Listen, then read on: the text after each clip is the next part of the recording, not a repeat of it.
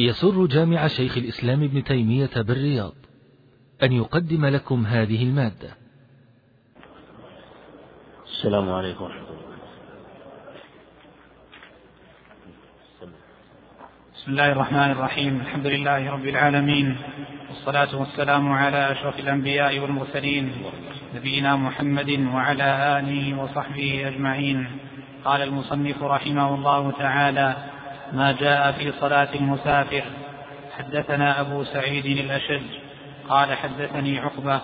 قال حدثنا شعبة عن يحيى بن أبي إسحاق عن أنس بن مالك رضي الله عنه قال خرجت مع رسول الله صلى الله عليه وسلم إلى الحج فكان يصلي ركعتين ركعتين حتى رجع إلى المدينة.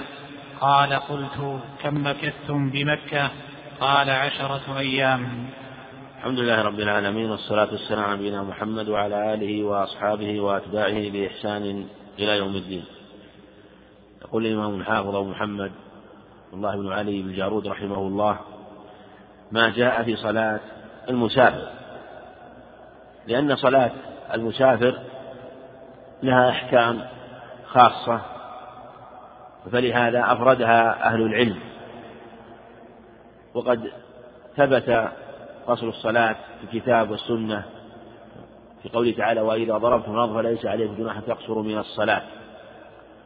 ودلت الأحاديث على هذا المعنى من فعله ومن قوله عليه الصلاة والسلام. ومن رحمة الله سبحانه وتعالى تخفيف الأحكام ونزول الرخصة فشرع الأخذ بها. والأخذ بها عند الحاجة إليها عزيمة. فهي رخصة من وجه وعزيمة من وجه. فرخصة من جهة التخفيف على المكلف وملاحظة حاجته ومراعاة ما يعرض له في سفره. فنزلت هذه الرخصة وعمل بها النبي عليه الصلاة والسلام. وهي عزيمة من جهة مشروعية الأخذ بها. قال رحمه الله حدثنا أبو سعيد الأشج تقدم معنا هو عبد الله بن سعيد الكندي ثقة رحمه الله من رجال الجماعة. حدثني عقبة سبق إسناد المتقدم أنه روى عن عقبة هذا أيضا.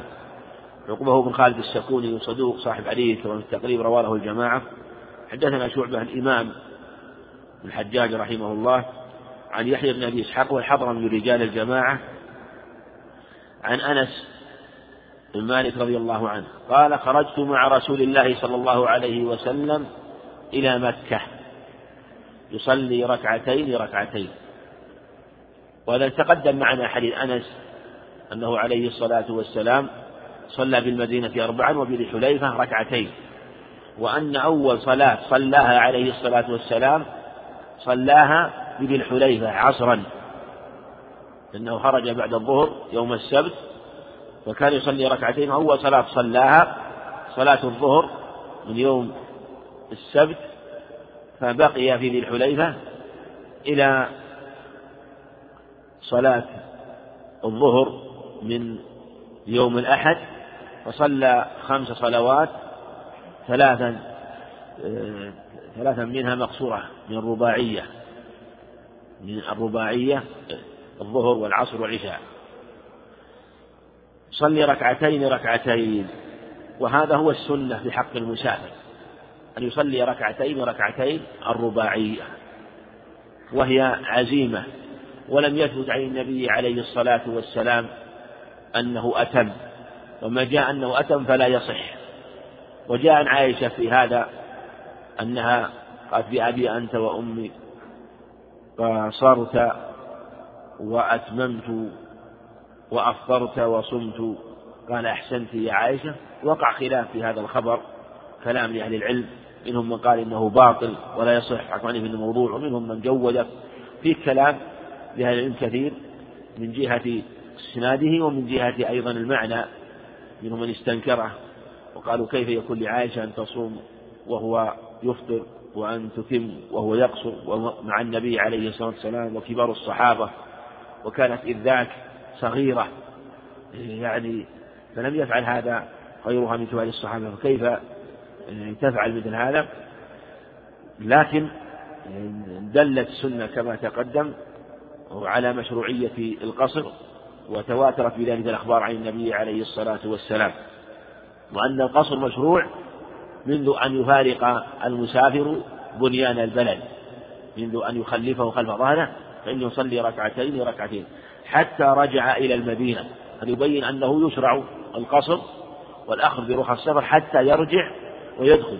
ولو لم يكن بينه وبين البلد إلا أمتار ما دام أنه ما دخل فإنه يشرع له القصر.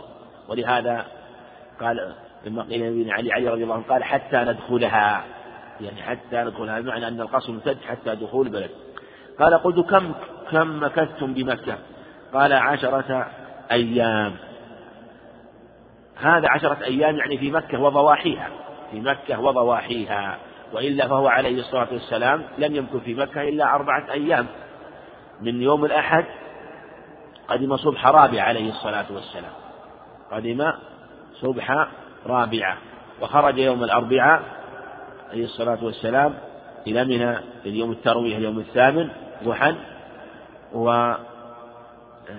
خرج عليه الصلاة والسلام في اليوم آه، نعم الثامن.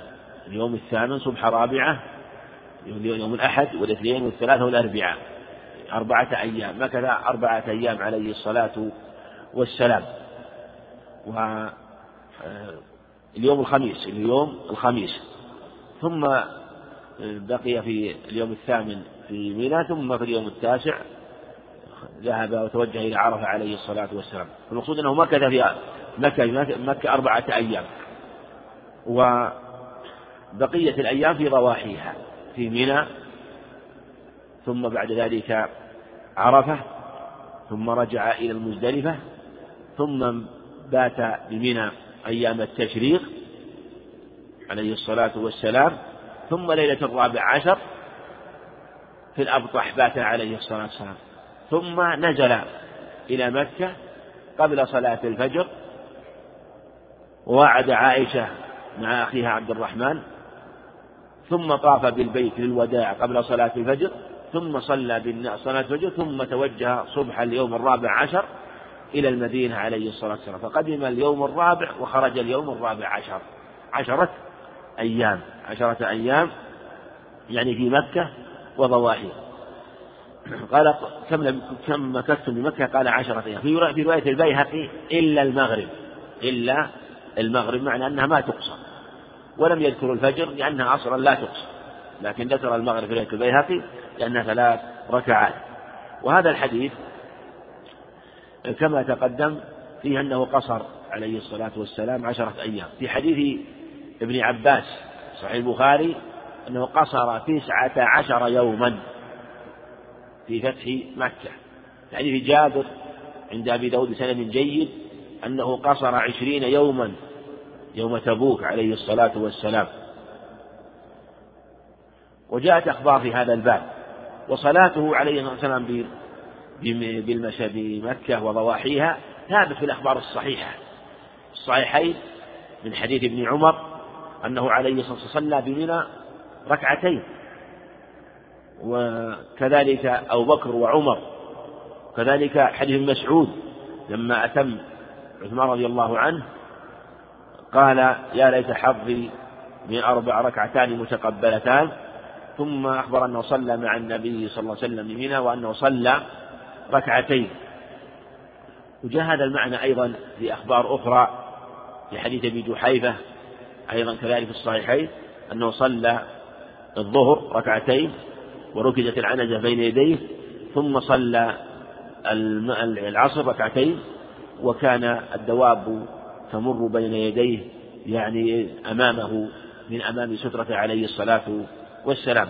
فالأخبار كثيرة ومتواترة في صلاته ركعتين ركعتين للرباعية وأخذ من هذا جمع من أهل العلم أن الصلاة تقصر للمسافر ولو طالت مدته وهذه مسألة فيها خلاف والمصنف رحمه الله صدر بهذا الحديث ثم صدر ثم عقب به الحديث الذي بعده كأنه إشارة إلى أنه يبينه. نعم.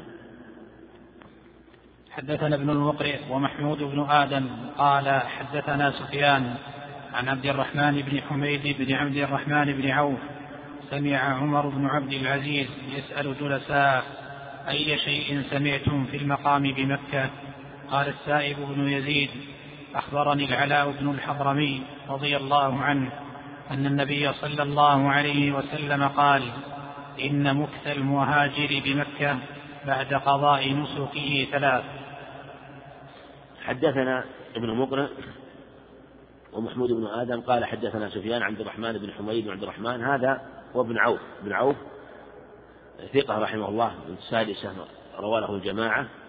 سمع عمر بن عبد العزيز بن عبد العزيز يسأل جلساءه أي شيء سمعتم في المقام مكة؟ فيه مدارسة العلم. وكان عمر رضي الله عنه مع جلالته ومقامه كان يسأل ويدارس العلم مع جلسائه ولأن المدارسة تكون أبلغ في استنباط العلم وفي ثباته بعد ذلك. أيضا يتنبه السائل والباحث إلى مسائل وأمور كان غافلا عنها. والمدارسة أيضا تذكر تذكر ببعض المسائل. حتى قال كثير من السلف من العلماء رحمة الله عليهم مدارسة ساعة خير من مطالعة ليلة. مدارسة ساعة خير من مطالعة ليلة. هذا وهذا صحيح.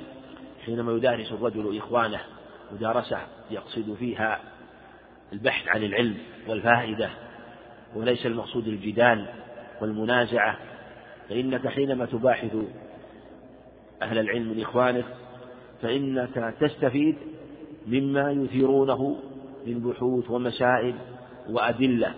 أيضا أثناء بحثهم أنت تتذكر أخبار وأدلة ومسائل ومعاني أنت تعرفها.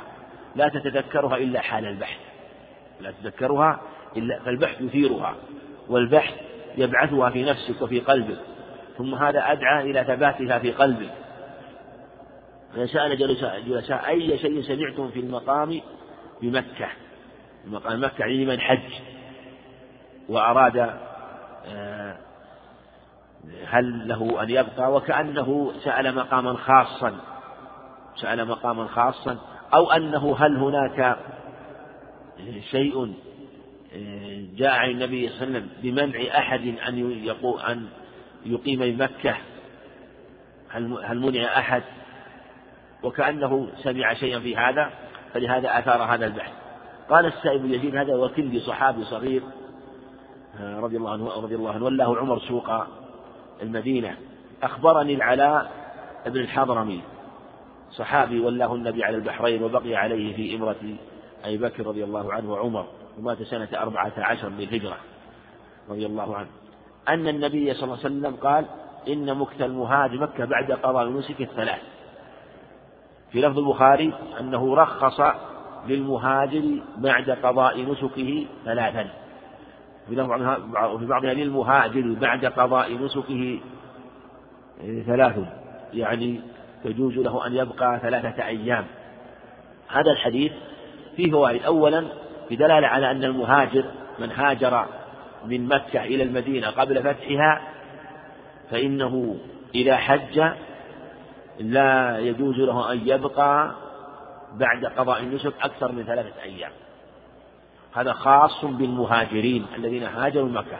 دون من هاجر من غيرها دون من هاجر إلى النبي صلى الله عليه وسلم المهاجرون الذين جاءوا إلى النبي عليه والسلام من القرى والهجر والبوادي إلى مكة إلى المدينة قبل فتح مكة ليسوا داخلين في هذا الحديث.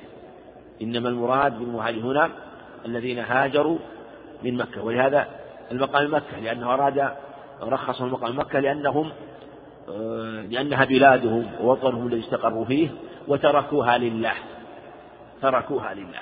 حتى بعد فتحها لم يرخص لهم أن يقيموا إلا ثلاثا بقدر ما يقضوا حاجاتهم وأشغالهم وأمورهم ثم بعد ذلك يخرجون. ومن ترك شيئا لله فإنه لا يعود فيه مع أن على الدار إسلام. وألحق بعضها العلم كل من ترك دارا لله عز وجل أو ترك شيئا لله عز وجل فإنه لا يشرع فإن الأولى أن لا يعود فيه. وهذا والله أعلم ينظر إن كان هنالك مصلحة تقتضي ذلك ورجوعه أو بقاءه ففي هذه ترجح المصلحة لأنها مجرد استنباط من معنى نص يلحق به فرع آخر. والاستنباطات في مثل هذا لا تقوى على تخصيص العموم آه، إلا إذا ظهر المعنى. ولهذا آه، إذا كان فيه بقاء في بقائه مصلحة ورجوعه مصلحة في الدعوة إلى الله ونحو ذلك في هذه الحالة يغلب هذا الجانب المقصود أن هذا خاص بالمهاجرين ثم هذا المقام يكون بعد قضاء النسك وفيه دلالة على أن طواف الوداع ليس من النسك أليس كذلك؟ طواف الوداع من النسك ولا ليس من النسك؟ وش وجه الدلالة؟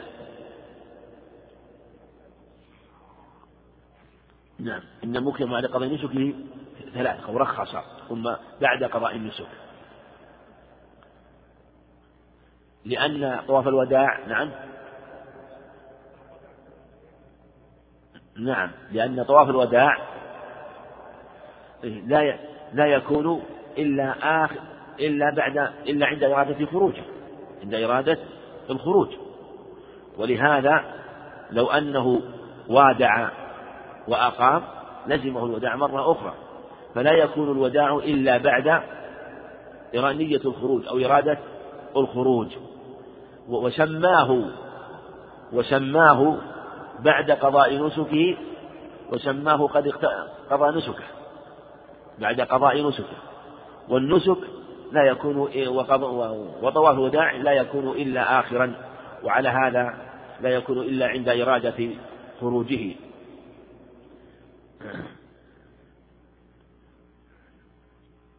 نعم.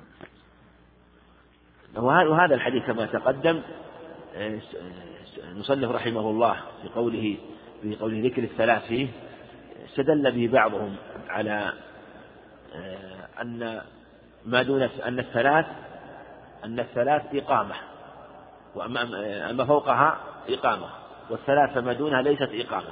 فقال يعني ذكر حديث أنس رضي الله عنه ثم ذكر بعده حديث العلاء رضي الله, عنه آه، ليبين أن الثلاث فما دون لا تكون إقامة لأنه رخص للمهاجرين أن يمكثوا ثلاثا فكأنها ليست إقامة. وهذا استدل به بعض العلم لكن هذا فيه نظر في الحقيقة ولا دلالة في هذا والحديث لم يساق لمثل هذا. وهل سيق الحديث لأجل القصر في السفر؟ لم يساق لأجل هذا بل سيق في معنى آخر وفي حكم آخر لا علاقة له بمسألة القصد بالسفر فكيف يستنبط من نص معنى يتضمن تخصيص أو ربما إبطال إبطال معنى, معنى نص آخر لا علاقة له؟ مثل هذا لا يجوز. في الاستدلال. إذا جاء نص صريح يعني من القواعد هي قواعد أصولية حديثية تؤخذ من شيء كلام شيخ الإسلام رحمه الله ونبه عليها ابن رجب رحمه الله أنه إذا جاءنا حكم إذا جاءنا حديث صريح في حكم من الأحكام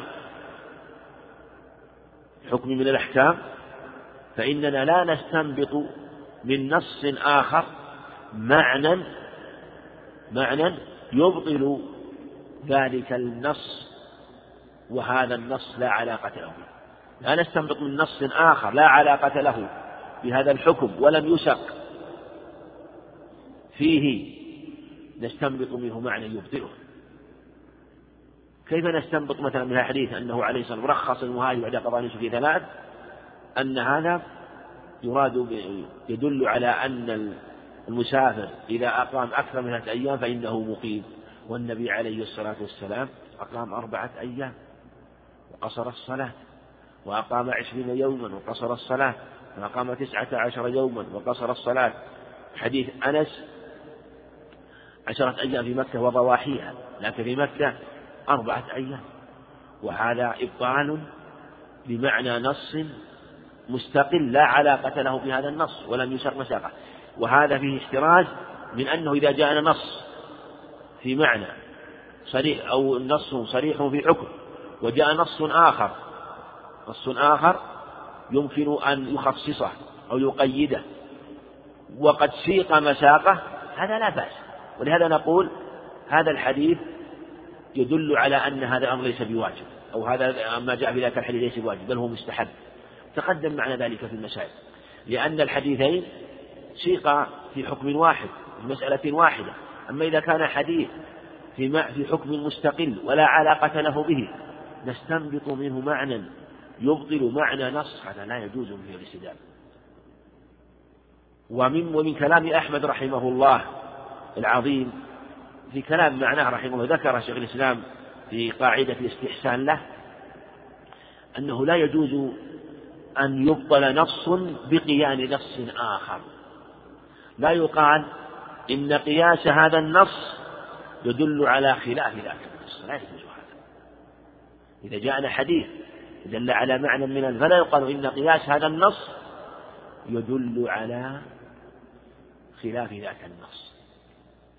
من قوله عليه الصلاة والسلام إذا دخل يد الحجة ومن أراد منكم يضحي فلا يأخذن من شعره ولا بشره شيئا. هذا نص. يعني من أراد الأضحية فلا يأخذ من شعره وبشره شيئا إذا راه إلى الحجة. جاء في الصحيحين الحديث مسلم في صحيح مسلم بيت سعيد المسيب عنها رضي الله عنها. وجاء في حديث عائشة رضي الله عنها أنه عليه الصلاة والسلام كان يبعث بالغنم يقلدها فلا يحرم عليه شيئا أحله الله عليه. أخذ بعضهم من هذا جواز أن يأخذ الإنسان من شعره وبشره ولو أراد وحشها قيل لماذا؟ قيل دلالة هذا النص حديث عائشة تدل على أن ذاك النص لا يدل على الوجوب وهذا في يعني أن يؤخذ من نص أو من قياس نص أو مع نص معنى يبطل به نصا آخر هذا لا يجوز الإسلام. ولهذا قال أحمد رحمه الله في معنى كلامه يعمل بكل خبر في محله وكل خبر قياسه لا يعارض به القياس الآخر. وهذه طريقة في الاستدلال لا تصح بل هي باطلة لأن هذا من ضرب النصوص بعضها بعض. هذا واقع لبعض وقع لبعض المذاهب. يأخذون النصوص ويعارضون بعضها البعض ويضربون بعضها بعض والواجب أن يؤلف بينها ويجمع بينها. والنصوص لا يعارض بعضها ببعض ولا يضرب بعضها ببعض والنبي عليه الصلاة والسلام يتكلم بالحكم في مسألة. وبالحكم مسألة أخرى. ولو كان هذا هو المراد فقال عليه الصلاة والسلام ثم هذا يرهي الاختلاف بين النصوص. وهذا لا يكون إلا إذا كان من عند غير الله. ولو كان من عند غير الله لوجدوا فيه اختلافا كثيرا. اختلاف كثير والتناقض في كلام الناس. والعالم قد يتناقض. الإمام قد يتناقض. كلامه لكن الشريعة لا تتناقض. النصوص لا تتناقض. ولهذا العلماء يرد بعضهم على بعض فيقول ما قال فلان متناقض وقوله هذا ينقض هذا لأنه بشر يخطئ ويصيب. لا شك لا بأس أن ننقض كلامه بكلامه. وهذا واقع كثير في تضعيف الأقوال.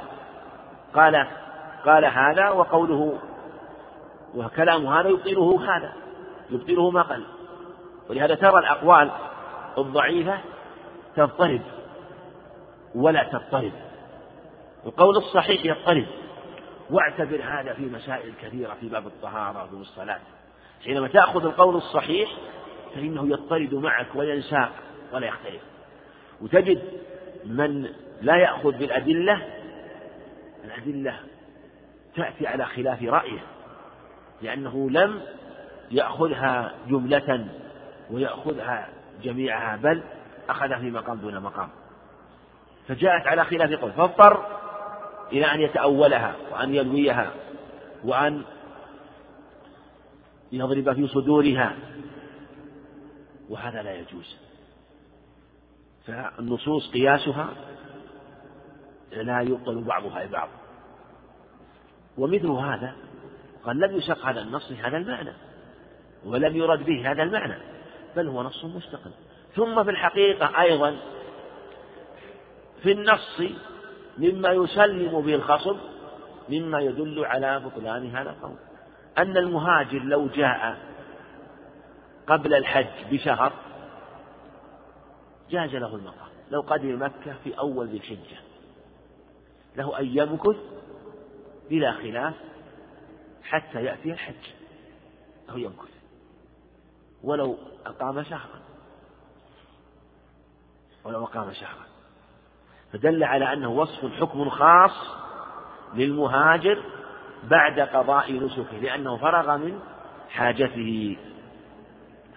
وهذا نبه أيضا تقي الدين أبو عباس شيخ الإسلام رحمه الله إلى أن الثلاث هي رخصة في الجنس الذي في الجنس الذي أو في الشيء الذي جنسه محرم يعني ترخيص في شيء جنسه محرم فرخص في الثلاث من باب التيسير والتسهيل. مثل رخصة مثل هنا رخصة للمهاجر بعد قضاء النسك ومثل رخصة للمرأة أن تحد ثلاث ليال أو أيام. لا يحل لي كما في الصحيحين عن جمع من الصحابي عن أم حبيب وأم سلمة وغيرهما ام عطية وجماعة أنه عليه قال لا يحل امراه تؤمن بالله واليوم الآخر تشد على ميت فوق ثلاث إلا على زوج أربعة اشهر وعشرة. رخص لها في ثلاث. كذلك لا يحل المسلم يهجر أخاه فوق ثلاث. رخص له في ثلاث. كذلك في باب الاقوال طلاق حده ثلاث. فجاء جنس الثلاث للشيء الذي يكون ما زاد عليه محرما أو هو قدر آه، قدر. وجاءت هذه الثلاث أيضا في بقاء أو مكث المهاجر بعد قضاء نسوكه نعم. حدثنا محمود بن آدم قال حدثنا سفيان عن الزهري عن سالم عن أبيه رضي الله عنه عن النبي صلى الله عليه وسلم أنه كان إذا جد به السير جمع بين المغرب والعشاء. نعم. حدثنا محمود بن آدم حدثنا سفيان عن الزهري عن سالم عن أبي إسناد إسناد صحيح. وعلى شرط الصحيح شرط البخاري والحديث متفق عليه أنه عليه الصلاة كان إذا جد به السير جمع بين المغرب والعشاء جمع بين المغرب والعشاء الجمع والمصنف رحمه الله ذكره في صلاة المسافر لأن المسافر قد يحتاج الجمع الجمع هل هو من رخص السفر؟ نعم هل هو من رخص السفر؟ نعم. بشرط نعم. عند مشقة. يعني ليس السفر الجمع لأن الجمع مشروع للمسافر غير مسافر. ولهذا في النصوص هل قالوا كان إذا سافر جمع؟ قال إذا جد به السير. جد به السير. وجاء في بعض الروايات الإطلاق حديث معاذ رضي الله عنه. لكن جاءت الروايات الصحيحة الصحيحين قيدوا ما أطلقوا. وهذا من فقههم رضي الله عنه رضي الله عنه في تتبع سيرته. انظر كان إذا جد به السير. إذا كان مواصلا للسير مستمرا. هذا في الصحيحين. في حديث ابن عباس عند البخاري معلقا مجزوما به كان إذا يجمع إذا كان على ظهر سير يعني إذا كان سائر. وعلى هذا حديث ابن عمر من باب أولى. حديث ابن عمر أخص. حديث ابن عمر لأن إذا جد به السير أخص من إذا كان ماذا؟ على ظهر سير أليس كذلك؟ لأن الذي جد به السير هو على ظهر السير وزيادة. هو على ظهر الدابة هو جاد. في مشيه لا يقف إلا عند الحاجة وربما أسرع في سيره. وحديث ابن عباس إذا كان على وجهه فالمقيد فالقيد إذا كان على ظهر سير في حديث وهذا كما تقدم عند البخاري معلقا مجزوما حديث أنس الصحيحين كان النبي عليه الصلاة والسلام إذا نزل إذا نزل ف فارتحل قبل أن تزيغ الشمس أخر الظهر إلى العصر. وإن زاغت الشمس صلى الظهر ثم ماذا؟ ثم ركب صلى الظهر ثم هكذا في الصحيحين. جاء زيادة بإسناد صحيح عند الإسماعيلي وإسحاق بن راهوية صلى الظهر والعصر.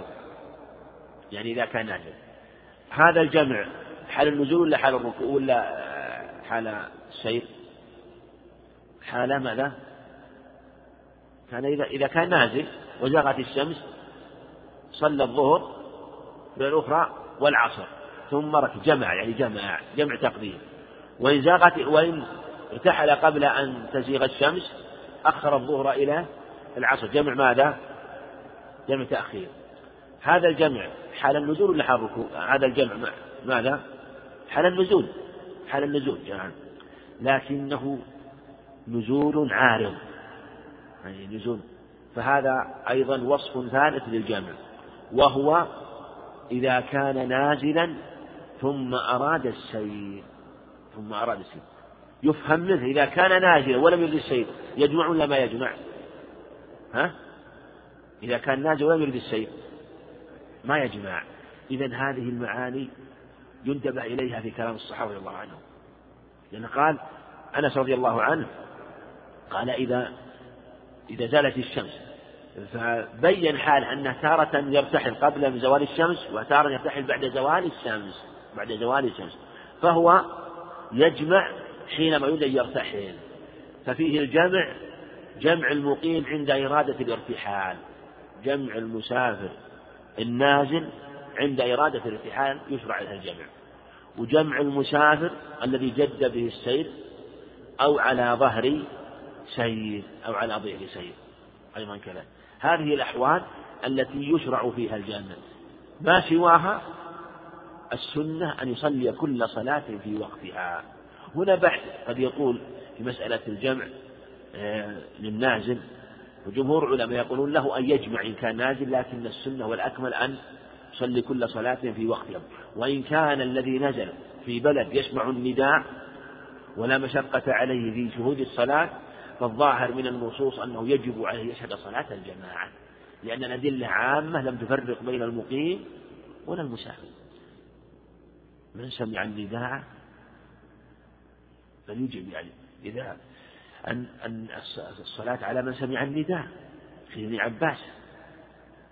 أتسمع حديث حديث أبي هريرة عن المكتوم أتسمع النداء؟ قال أجد لا أجد لك رخصة.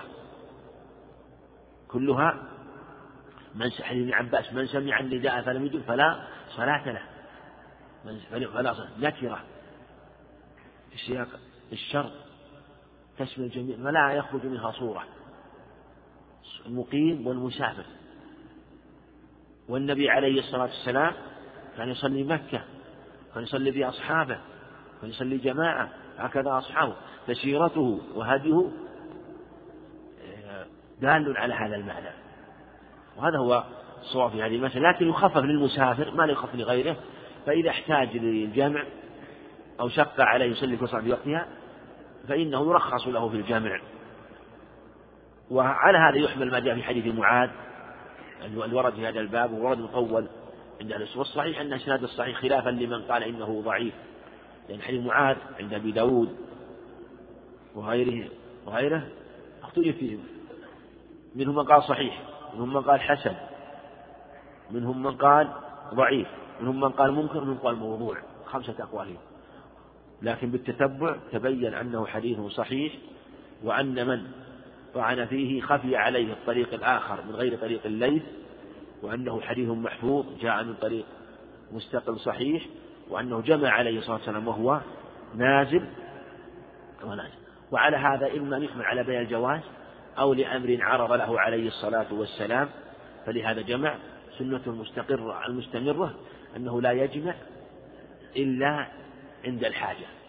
فعلى هذا القصر سنة مستقرة والجمع رخصة عارضة رخصة عارضة يعني عند الحاجة وإلا فلا يجمع. وهنا قال إذا جد الجمع بين المغرب والعشاء. تقدم حديث آه، أنس في الظهر والعصر كذلك في المغرب والعشاء. وجاء في الجمع أخبار كثيرة. حديث معاذ أيضا حديث أبي هريرة حديث عدة لكن أصولها حديث أنس حديث ابن عمر حديث هريرة.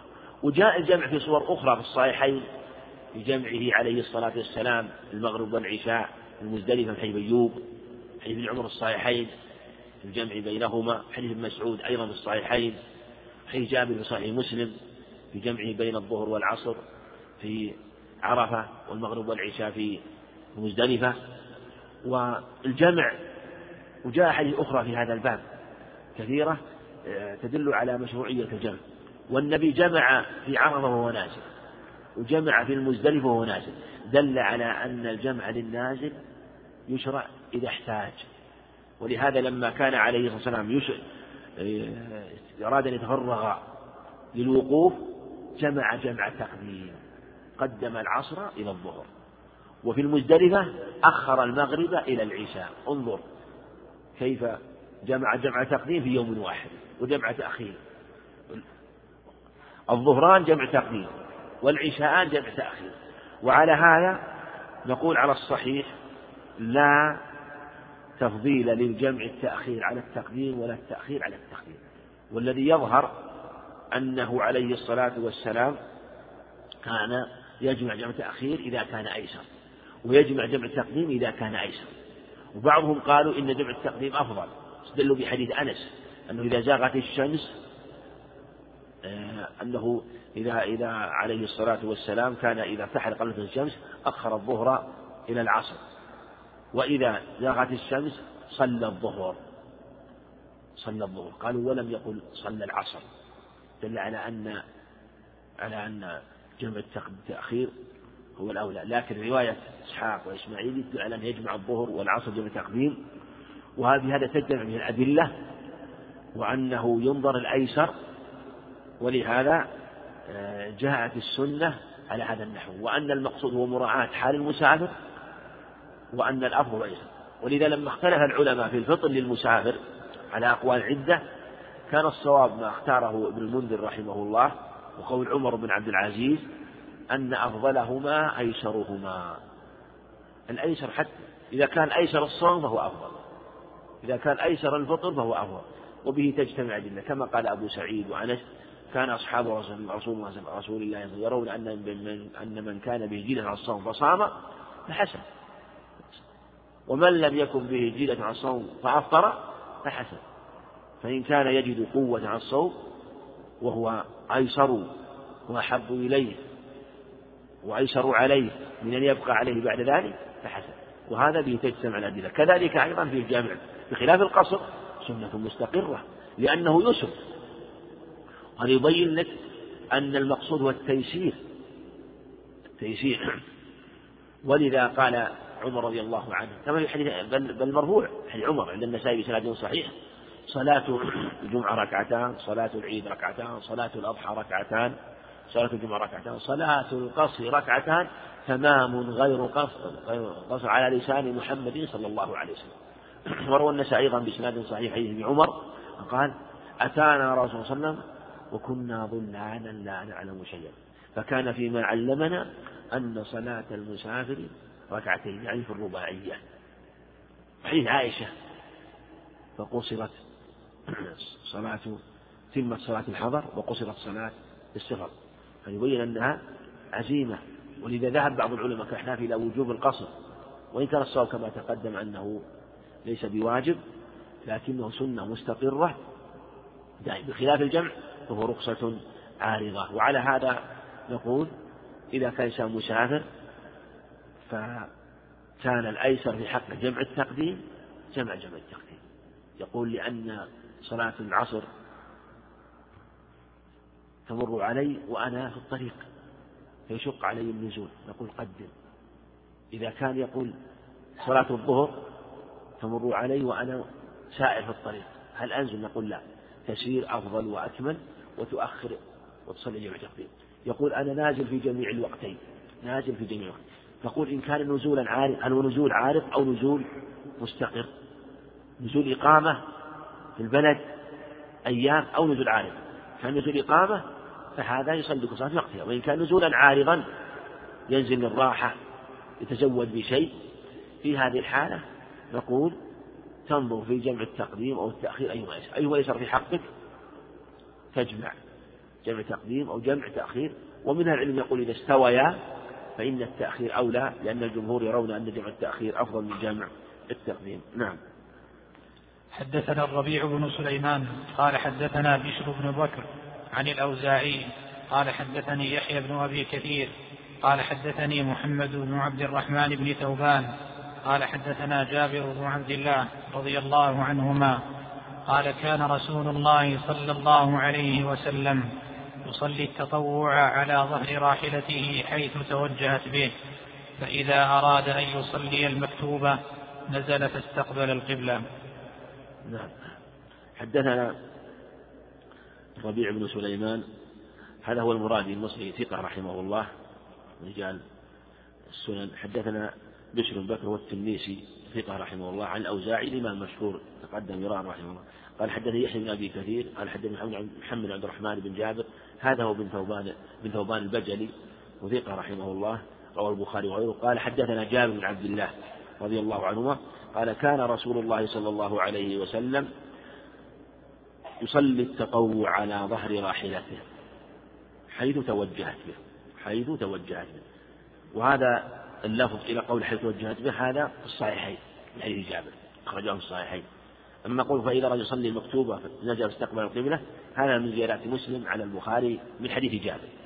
لكنه ثابت في الصحيحين أنه عليه الصلاة والسلام حديث ابن عمر كذلك أنه كان يصلي الم... كان يصلي على ظهر راحلته حيث توجهت به.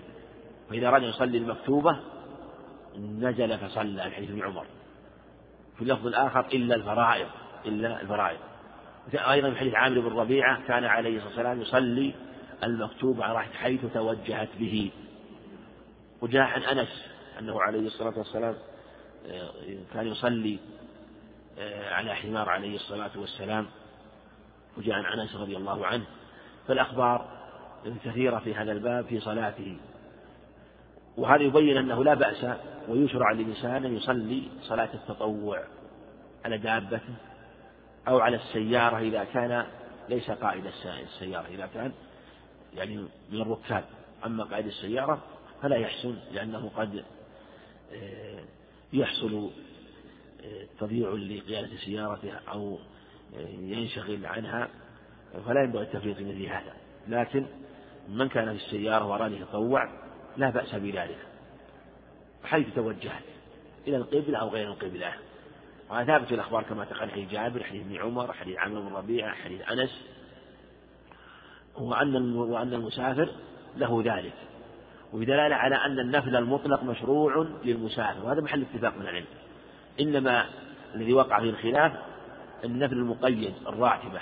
فالجمهور على أنها تشرع الراتبة المسافر وذهب الإمام أحمد وجماعة إلى أن الراتبة لا تشرع المسافر حديث ابن عمر الصحيحين أنه صليت مع رسول الله صلى الله عليه وسلم وأبي بكر وعمر كلهم لا يزيد على ركعتين. يعني وقال ابن عمر رضي الله عنه لو كنت مسبحا لأتممت لما رأى من يصلي على الصلوات. لكن إذا كان على راحلته على دابته على سيارته فإنه له أن يصلي ولا يشترط القيام في النافلة. في الحضر ولا في أو في السفر. في السفر كذلك من باب أولى. إذا خفف في الحضر فيها فالسفر من باب أولى. لكن في الحضر في السفر يخفف فيها حتى في استقبال القبلة فليس بشرط. ليس ليس بشرط. فاستقبال القبلة يسقط في أحوال. يسقط في أحوال. شدة الخوف أينما تولوا فيهم وجه الله حال شدة الخوف. وكذلك في حق المسافر في حق المسافر وفي حق المريض. فإنهم لا يشترط لهم القبلة إذا إذا كان المسافر غير جهة القبلة المريض إلى غير جهة القبلة ولا يستطيع أن يفر يتوجه إليها كذلك المجاهد في سبيل الله يصلي ويقاتل إلى غير جهة القبلة. هذا سيأتي إن شاء الله. لكن إن إن تيسر أن يستقبل القبلة تيسر له أن يستقبل القبلة في في أول إحرامه فهو حسن إن تيسر له لكن ليس بواجب على الصحيح. من أهل العلم من ألزم بذلك. وقد روى أبو داود بإسناد صحيح أنه عليه الصلاة والسلام كان إذا كبر الناس في السفر توجه إلى كبر إلى القبلة يعني في الإحرام. ثم لا يبالي حيث وجه ركابه. يعني يكبر الإحرام أول ما يكبر. وهذا يحمل على الأكمل لأنه من فعله عليه الصلاة والسلام والأخبار الصحيحة دلت على أنه ليس بشرط. لكن يجمع بينهم بأن هذا هو الأولى والأكمل. ثم المسافر الذي يصلي إلى على راحلته قبلته قبلته ما هي؟ إذا كان ها؟ جهة ماذا؟ نعم جهة سير قبلته جهة سير لو كان الإنسان على على سيارة هذه جهته. أو على دابة. وجهته إلى الشرق. وقبلته إلى الغرب. و... فإنه يصلي إليها. لو أنه حرف دابته أو سيارته بغير حاجة. عمدا بطلت صلاته ما يصح هذا. لأن هذه قبلته لكن لو انحرفت هي بغير اختياره أو لأمر عرض آه هذا لا بأس به. هذا حتى في المكتوب التي هي أعظم. المقصود أن أن قبلته جهة سيره. وهذا فيما يظهر والله أعلم كما جاء في الحديث قال أنه على ظهر راحلته جاء في الأخبار أنه آه، في حال السفر وكل الأخبار التي جاءت في الصحيحين مقيدة بالسفر إذا كان. وأخذ أهل كثير من العلم أنه لا يشرع في الحضار. ومن أهل العلم قالوا إنه لا بأس من التطوع في الحضر على الدابة وعلى السيارة لكن هذا فيه نظر قول ضعيف. ولم يؤثر عن النبي صلى الله عليه وسلم وذلك أنه ينبغي أن يعلم. قد يقول قائل ليس الأصل عموم في مثل هذا لماذا لم النبي صلى. وكونه ذكر في السفر هذا الوصف ليس يعني لا نقيد به إنما واقعة حال ولا مفهوم له في مثل هذا. نقول إن إن عليه إن فعله كما أن فعله سنة فكذلك تركه سنة عليه الصلاة والسلام. تركه سنة لا. ولم يؤثر عنه ولم ينقل أنه كان يفعل ذلك عليه الصلاة والسلام في الحرم. وكان يسير إلى قبى كل سبت ماشيا. وكان يركب دابة ويذهب إلى العوالي وأصحابه كذلك. كان أصحابه يأتون ولم ينقل أن أحدا فعل هذا. اجتماع على وقد يقول قائل عدم العلم ليس علما. نقول نعم صحيح. لكن هذا إذا لم يكن هناك قرينة تدل على العلم بهذا. عندنا قرائن تدل على علمنا بعدمه قرائن تدل على ونستدل بالعدم. في أحيان كثيرة. يقول لو كان موجودا لنقل وهذا من هذا. ثم الصحابة رضي الله عنهم نقلوا هذا في السفر مع أن أكثر مع أن الأصل إقامته عليه الصلاة والسلام. وسفره عارض. فكيف نقلوه في السفر العارض ولم ينقلوه في السفر في الإقامة المستقرة. فدل على أن وهذا وجه جيد إذا تأملته. هذا الوجه جيد. حينما ذكروه بقيد السفر مع أن السفر هو العارض دل على أن حاله في السفر على خلاف حال الحضر وإلا لو كان يفعل هذا في السفر لقالوا إنه كان يصلي على راحلته في الحضر والسفر أو كان يصلي على كل ما ركب عليها أو توجه عليها يعني عبارات تدل على العموم لأنهم رضي الله عنهم ينقلون سنته ينقلون سيرته. وهذا لا شك يعني وجه من الدلالة جيد في هذا الباب. والأصل في العبادات التوقيف في مثل هذا. وهذا هو الأقرب الله هناك مسائل أخرى في هذا. لكن هذه من أظهرها نعم. حدثنا محمد بن إسماعيل بن سالم قال حدثنا حجاج قال قال ابن جريج أخبرني أبو الزبير أنه سمع جابر بن عبد الله رضي الله عنهما يقول رأيت رسول الله صلى الله عليه وسلم يصلي وهو على راحلته النوافل في كل جهة ولكن يخفض السجدتين من الركعة يومئ إيماء حدثنا محمد بن إسماعيل بن سالم هذا وصاغ أبو جعفر البغدادي صدوق يقول حافظ رحمه الله رواه أبو داود. حدثنا حجاج هذا هو محمد المصيصي الأعور إمام رحمه الله ثقة رحمه الله. حتى قال بعضهم حجاج بن محمد نائما خير من عبد الرزاق يقظان يعني لنباهته وتيقظه رحمه الله. وهو قد اختلط قبل موته رحمه الله. اختلط قبل موته. لكن كما نبه العلم لم يضره اختلاطه. لأنه لم يحدد حال اختلاطه. فابن معين رحمه الله هذا الإمام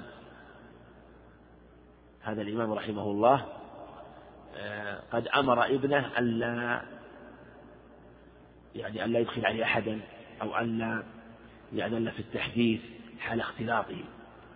ثم مرة حدث فقال حدثنا فلان عن فلان عن عيسى بن مريم. فقال أرأيت؟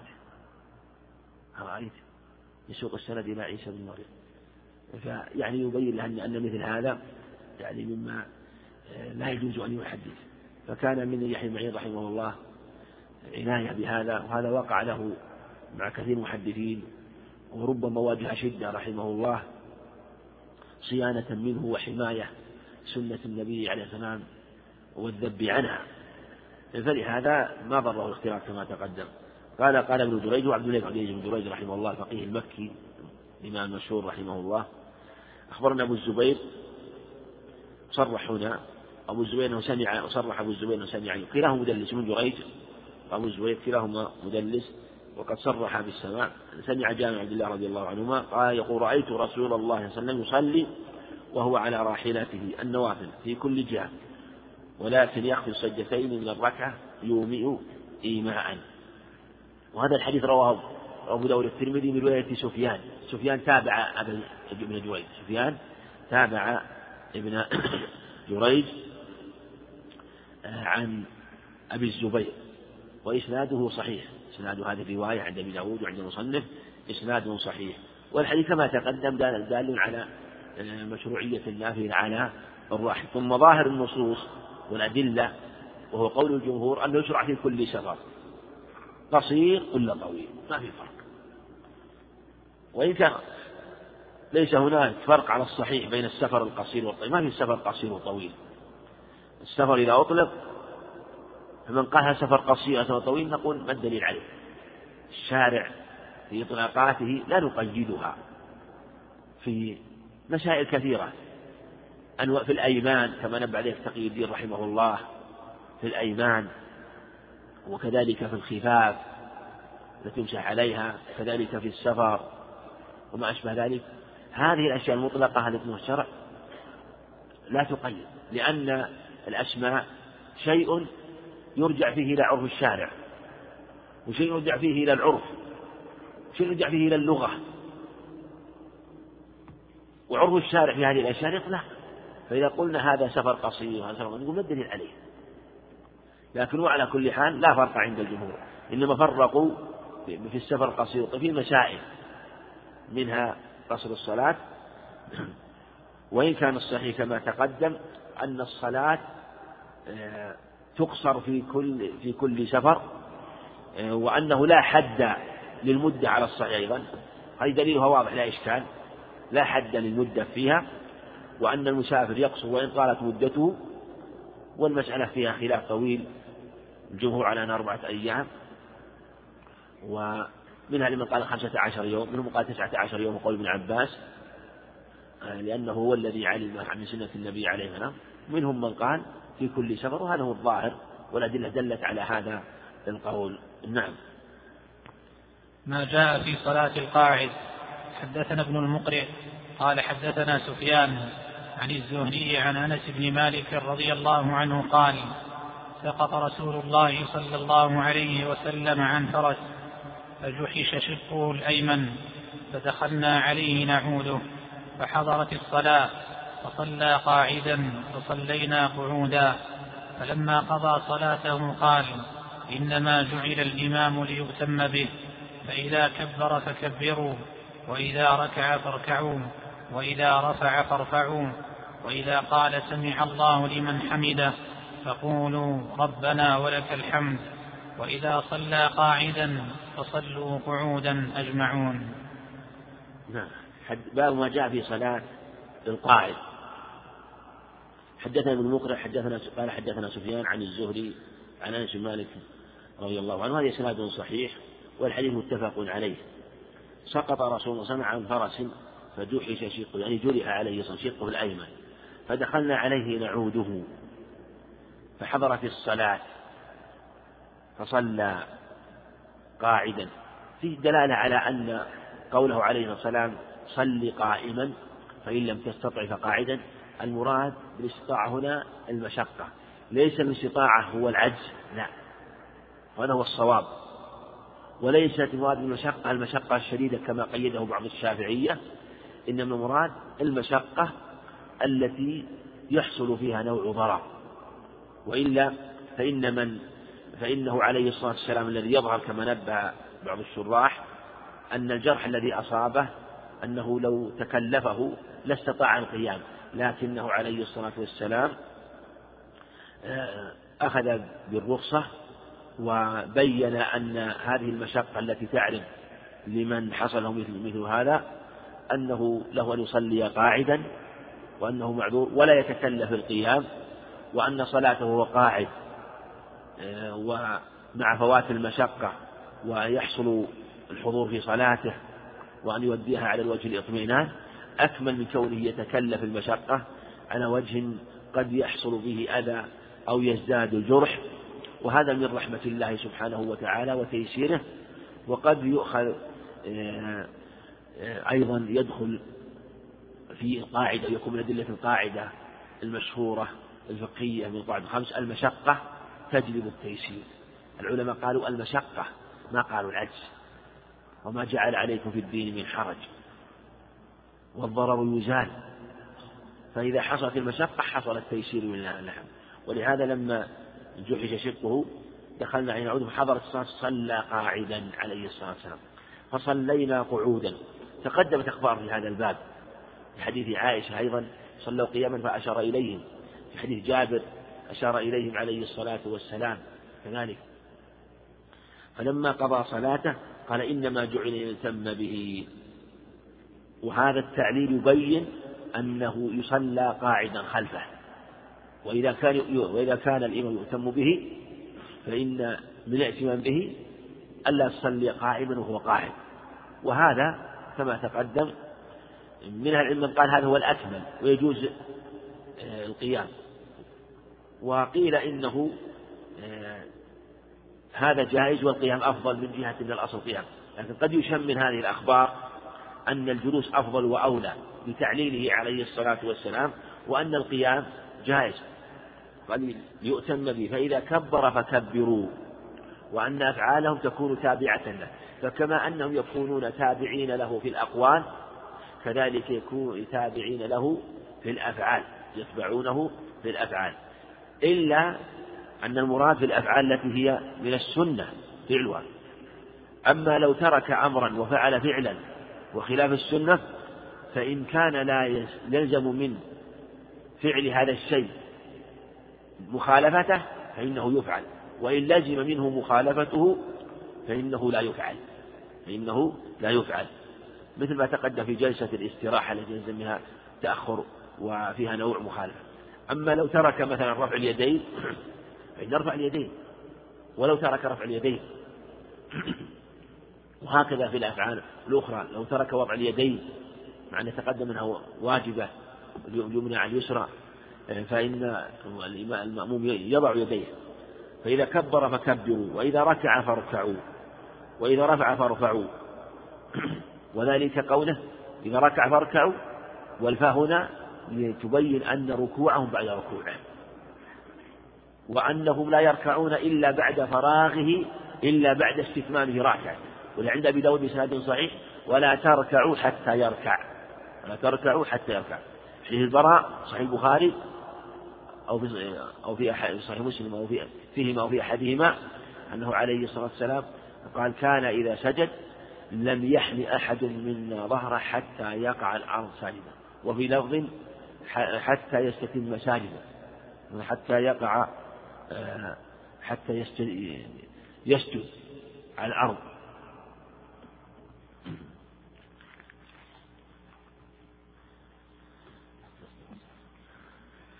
الله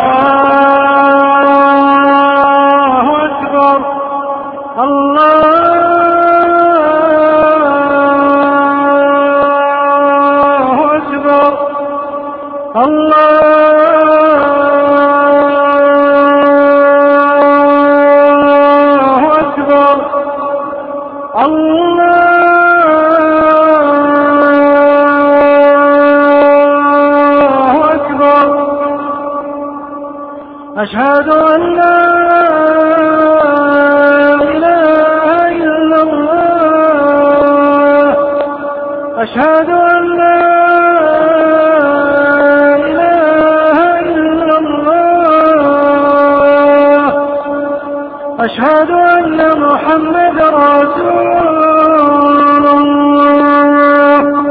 أشهد أن محمدا رسول الله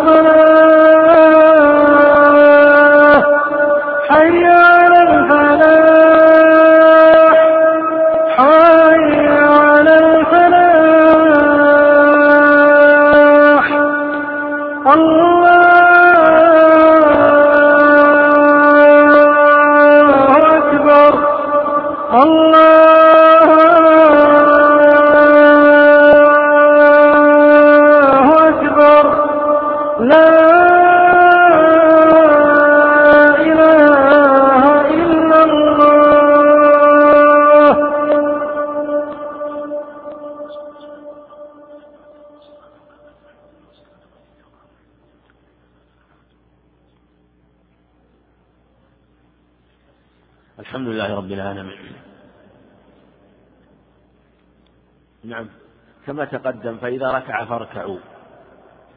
وإذا رفع فارفعوا. وإذا قال سمع الله حمده فقولوا ربنا ولك الحمد. وتقدم الإشارة إلى هذا. ورد في الحديث الآخر حديث ابن عباس وحديث ابن أبي أوفى وحديث سعيد الخدري في صحيح مسلم. زيادة عليه ربنا ولك الحمد ملء السماوات وملء الأرض وملء ما بينهما وملء ما وملء ما شئت من شيء بعد. أهل الثناء والمجد حق ما قال عبد كلنا لك عبد. اللهم لا مانع لما أعطيت ولا معطي لما منعت ولا ينفع ذا الجد.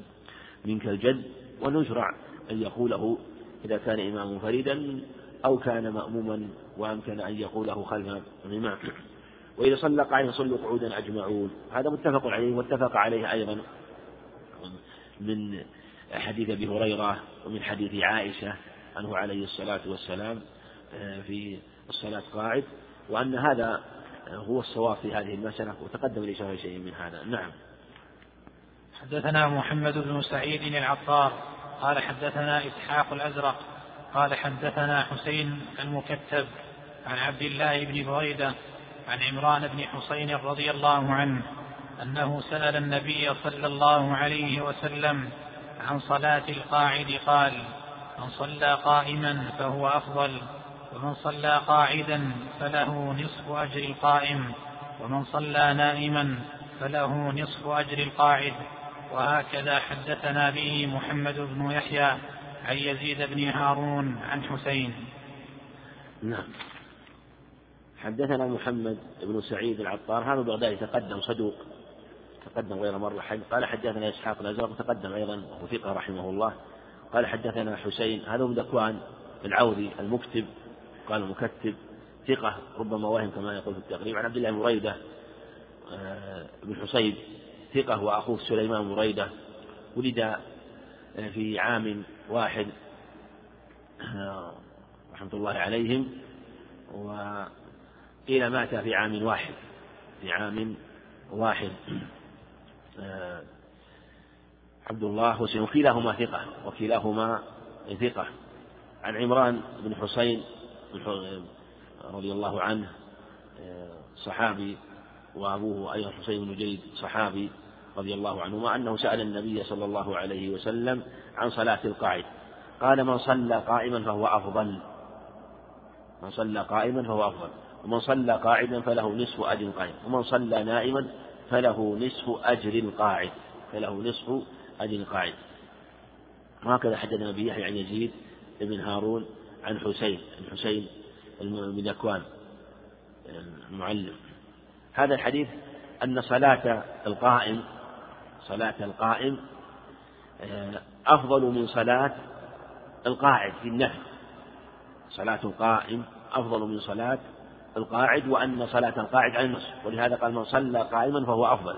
ومن صلى قاعدا فله نصف أجر القائم فله نصف أجر القائم. ومن صلى نائما فله نصف أجر القاعد. هذا الحديث أشكل على بعض أهل العلم. أشكل.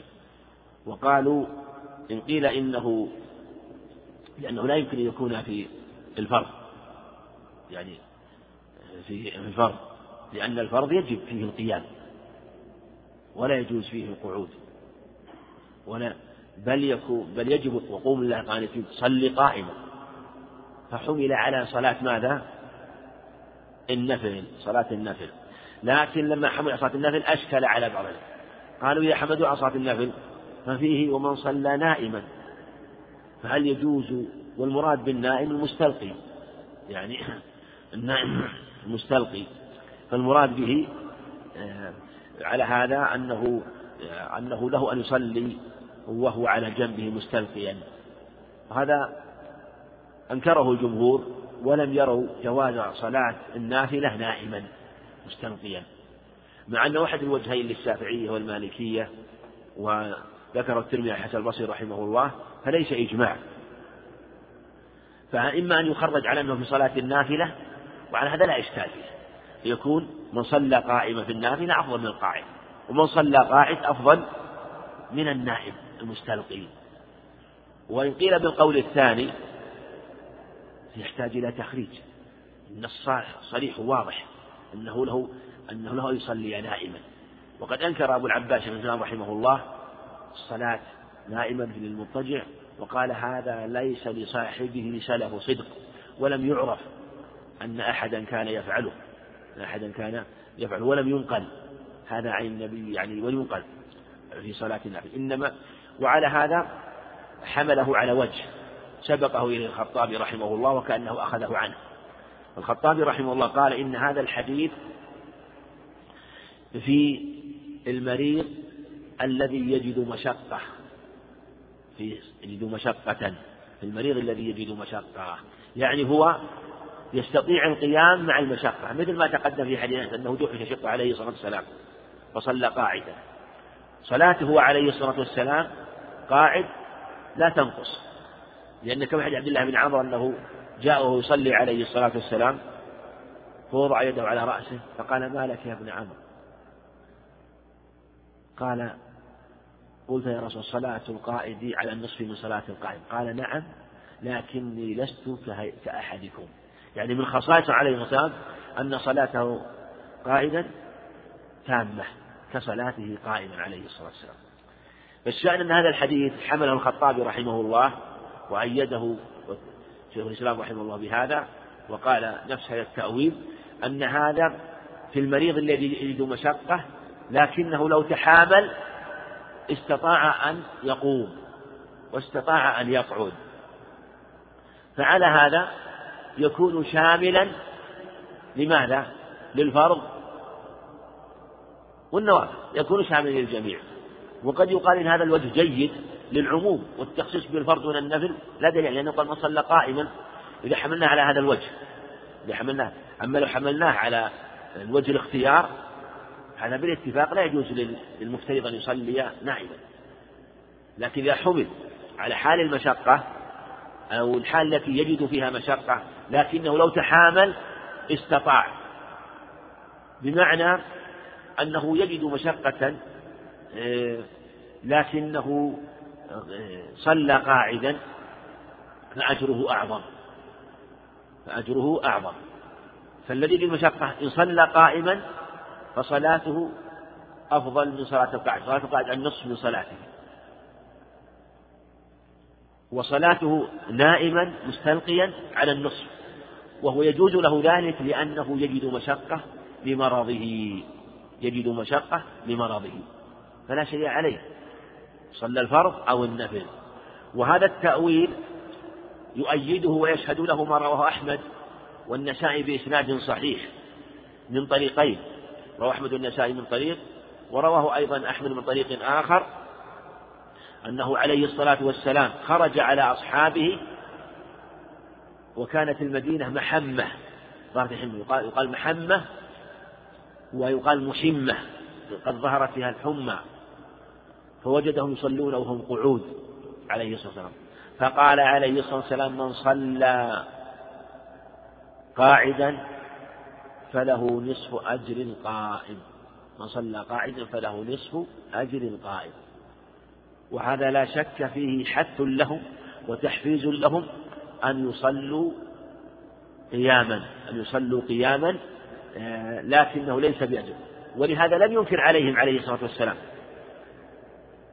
إنما حثهم على ذلك ومن ذلك الصلاة صلاة الفرض. وهذا الوجه جيد. وقال رحمه الله يعني أن الصلاة قاعدا الصلاة نائما يعني ليست صورة مناسبة للمصلي نائم ولم يعرف هذا عن النبي عليه الصلاة والسلام مع حرصهم على الصحابة الخير والنبي عليه الصلاة والسلام طلب على ذلك. ولا شك أن صلاة النائم ربما تعين المصلي إذا كان نائم يعني في فراشه مستلقي فراشه ويصلي. ولو كان هذا من التقوى ومن الخير لكانوا أسبق الناس إليه وأحرصهم عليه. وما خير عليه فبين أن اختار أيسرهما ودل عليه فسكوته عنه فعل وعدم نقله يدل على هذا الوجه الذي ذكره رحمه الله. نعم.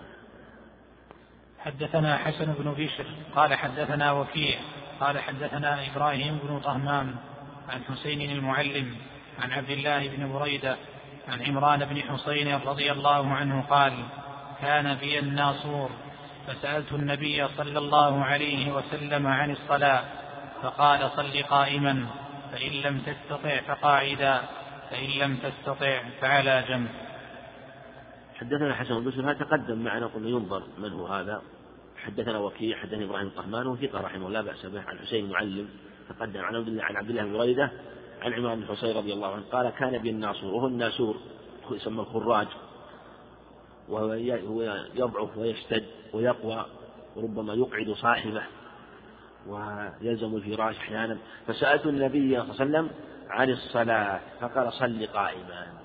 فإن لم تستطع فقعد فإن لم تستطع على جنب. هذا الحديث رواه البخاري. رواه البخاري. جاء في رواية عند الدار قطني صل قائما. فإن لم تستطع فقاعدا فإن لم تستطع فعلى آه، فعلى جنب. فإن لم تستطع فمستلقيا. فمستلقيا. صل قائما. أن وقوله سألت النبي صل قائما. هذا أيضا قد يظهر منه تأييد التأويل السابق. قال أنا سأل النبي هو مريض قال صلي قائما. يعني يجب أن يصلي قائما وإن كان مريض. فإن شق عليه ذلك صلى قاعدا. وأجره تام. إذا صلى قاعد أجره تام. قال عليه الصلاة والسلام حديث أبي موسى ومعنى حديث أنس وحديث عبد الله بن عمرو وحديث أخرى رواه أحمد رحمه الله. إذا مع حديث في لفظ حديث أبي موسى عند البخاري وأحمد والنسائي إذا مرض العبد وسافر كتب الله له ما كان يعمل وهو صحيح مقيم. اللفظ الآخر عند أحمد اكتبوا لعبدي صالح عمله إذ كان صحيحا حتى أطلقه أو أكفته إليه. أجره تام. فإن لم يستطع صلى قاعدا وأجره تام. فإن لم يستطع مستلقيا. فعل جنب. قوله فعل جنب هنا أطلق. ولم يقيده بالجنب الأيمن أو الأيسر. في حديث علي رضي الله عنه الدار قطني يأتي إسناده ضعيف على الجنب الأيمن. والأظهر أن يطلق. وذلك أن المريض آه، قد يكون أيسر له الأيسر في حقه أن يصلي على جنب الأيمن. وقد يكون الأيسر في أن يصلي على الجنب الأيسر فالأيسر هو الأفضل فإن استويا فالأفضل الأيمن فيما يظهر والله أعلم لعموم قول عائشة رضي الله عنها كان يعجبه التيمم في كل شيء في شأنه كله عليه الصلاة والسلام ومن أعظم شأنه الصلاة عليه الصلاة والسلام فالتيمم فيها مشروع بذلك يصلي على جنبه الأيمن ووجهه إلى القبلة ويوم إيمان. في حديث جابر عند البزار ورواه جاء مرفوعا وصحح أبو حاتم وغيره وقفة أنه جاء إلى مرير عليه الصلاة والسلام ويصلي إلى وسادة فطرحها. فأمره أن يصلي قائما فقال فإن لم تستطع فأومئ إيماء. أو وهي جيدة موقوفة ومنهم من رفعها وقوى رفعها. ويؤيده ما تقدم حيث جابر واجعل سجودك كان يجعل السجود أخفض من الركوع في صلاته عليه الصلاة والسلام في النافلة. يجعل السجود أخفض من الركوع. وهذا فيه الإيمان في الصلاة. دل على أن جنس الإيماء مشروع. فإذا كان مشروع في حال الاختيار في النافلة فكونه يشرع في حال المشقة من باب أولى. والإيماء هو أن يومئ بالركوع ويومئ بالسجود. فيومئ بالركوع ويومئ بالسجود أكثر من الركوع. كذلك المريض يومئ به ولا يرفع إلى رأسه شيء. ثم السنة أن يسجد على الأرض ما يسجد على شيء. لكن بعض العلم رأى أنه يسجد على وسادة يسجد على وسادة شيئا. والأظهر والله أعلم أنه لا يضع شيئا إنما يصلي على شيء. فإن كان هو عنده بساط صلي عليه فيصلي عليه يصلي يوم إيمان إن أمكنه أن يصل إلى الأرض وجب ذلك. ما أمكنه أو شق عليه ذلك فيوم إيماء قال عليه الصلاة والسلام إذا أمرتكم بأمر فأتوا منه ما استطعتم. الركوع واجب حتى يمتد الظهر. لا يصوب ولا يقنع لا يخفض ولا لا يخفض ولا يرفع. فإذا لم يستطع أن يمد ظهره يركع إلى الحد الذي يستطيع لأنه هو الواجب عليه وهو الأمر الذي استطاع تحقيقه تحقيقه كما تقدم. كذلك السجود يسجد إلى القدر الذي يستطيع أن يصل إليه. وهذا في حق صلاة الماء ثم في حق المريض ثم المريض كما تقدم يصلي ويومئ والإيماء يكون بالظهر والرأس. إن استطاع أن يومئ بصلبه مع رأس مع رأسه جميعا هذا هو الواجب. ما استطاع يومئ برأسه يومئ برأسه إذا لم يستطع أن يومئ برأسه وقع الخلاف. جمهور علماء قالوا يومئ بطرفه. ومن أهل العلم من قال لا يجب ذلك وهو تقي الدين رحمه الله قال تسقط عنه في هذه الحال. تسقط عنه وهو قول في بعض أهل العلم. ثم اختلفوا هل يقضيها أو لا يقضيها. وقالوا إن الحديث وقف عند هذا. ومن أهل قالوا من دام عقله ثابتا فإنه يجب عليه ذلك يجب عليه أن يؤديه. لكن هذا فيه نظر. والصلاة آه، في أحكامها صلاة لا أحكام يعني كثيرة لكن هذه هي أصولها وجملتها. هنا استفسار من أحد الإخوان. هذا يقول نعم بالأمس أثناء الشرح الحديث إنما التصفيق للنساء والتسبيح للرجال يقول يعني وضحتم أن هناك تأويل معتبر أنه إذا كانت النساء ليست خلف الرجال في الصلاة أي بمعزل عنهن عنهم فيكون خير صفوف يكون خير صفوف النساء. أنذاك أولها وشرها آخرها كما هو الحال في أفضلية صفوف الرجال. وما ظهر وما ظهر لي أن العلة وراء هذا التأويل هو أن خيرية الصفوف أن هو أن خيرية الصفوف الأخيرة النساء بسبب بعدها عن صفوف الرجال في الصلاة. إلى أن قال وهذا يعني ذكر أن بعض أهل العلم قال إنها حيث أن القاعدة آه، تقضي أن يعني اللي تقدمت وذكرناه يعني أنه إذا كانت تأتي على النص آه، بالإبطال فإنه لا يصح. وهذا يعني ما أكدت ما يعني ما يقول ما أكدنا عليه. و وذكر حديث أمامة آه، في بطلان تأويل من قال تعلقت برقبته. والمعنى وأن المقصود من هذا من من ذلك بأن صلاة النساء في آخر في أن خير صفوف النساء آخرها هو تأخر خروج النساء للصلاة وبالتالي عدم خير تأخر خروج النساء للصلاة وعدم مزاحمة آه، نعم وبالتالي هذه كلمة بالتالي تكثر يعني في كلام آه، ولكنها آه، يعني لم يعني يقول بعض العلم إنه لا, لا تصح من جهة اللغة بهذه العبارة إدخال الباء على على على قوله. بالتالي عدم مزاحمة الرجال في الطريق في الذهاب والإياب. نرجو التوضيح. أنا أقول نعم أؤكد على ما أكد عليه أخونا رحمه الله وفقه الله وجزاه الله خيرا نقول صحيح. هذا صحيح الاستنباط اللي يعود على النص ويقال صح لا يجوز. وما سبق ذكره في أن خير صوف النساء أو آخرها وشر وشرها أولها فإن هذا مثل ما قال عليه الصلاة والسلام حق وما قاله حق عليه الصلاة والسلام. لكن قلنا إذا كن النساء في معزل من الرجال فإن الأدلة دلت على أن أن الحكم كالرجال. والذي يدل على هذا وإن كنت ما أشرت إليه لأجل قد يكون ضاق الوقت يعني يضيق الوقت أحيانا عن البيان. لكن أقول باختصار أن أن القول بأنه يشرع أن يشرع النساء التقدم في الصفوف إذا كانت منعزلة الرجال ومفتوحة الرجال أولا عموم الأدلة. أتموا الصف الأول فالأول هذه عامة. للرجال والنبي عليه الصلاة والسلام خاطب الصحابة يصلون معه والنساء معه. ولو قال قائل هذا خاص بالرجال ما الدليل عليه؟ نقول هو عام. للرجال والنساء وخطابه كما فهو لعموم النساء لعموم لعموم المكلفين. ممن في عهده وممن يأتي إلى أن تقوم الساعة. للرجال والنساء. يخاطب إليك الرجال والنساء. أيضا أقول لأخي هذا. إذا كانت النساء وحدهن منعزلات في صفوف. ثم وجد فرج في الصف الأول. فرجة في الصف الأول. هل يشرع لمن في الصف الثاني أن يسدها أو لا يشرع أن تسدها؟ نعم.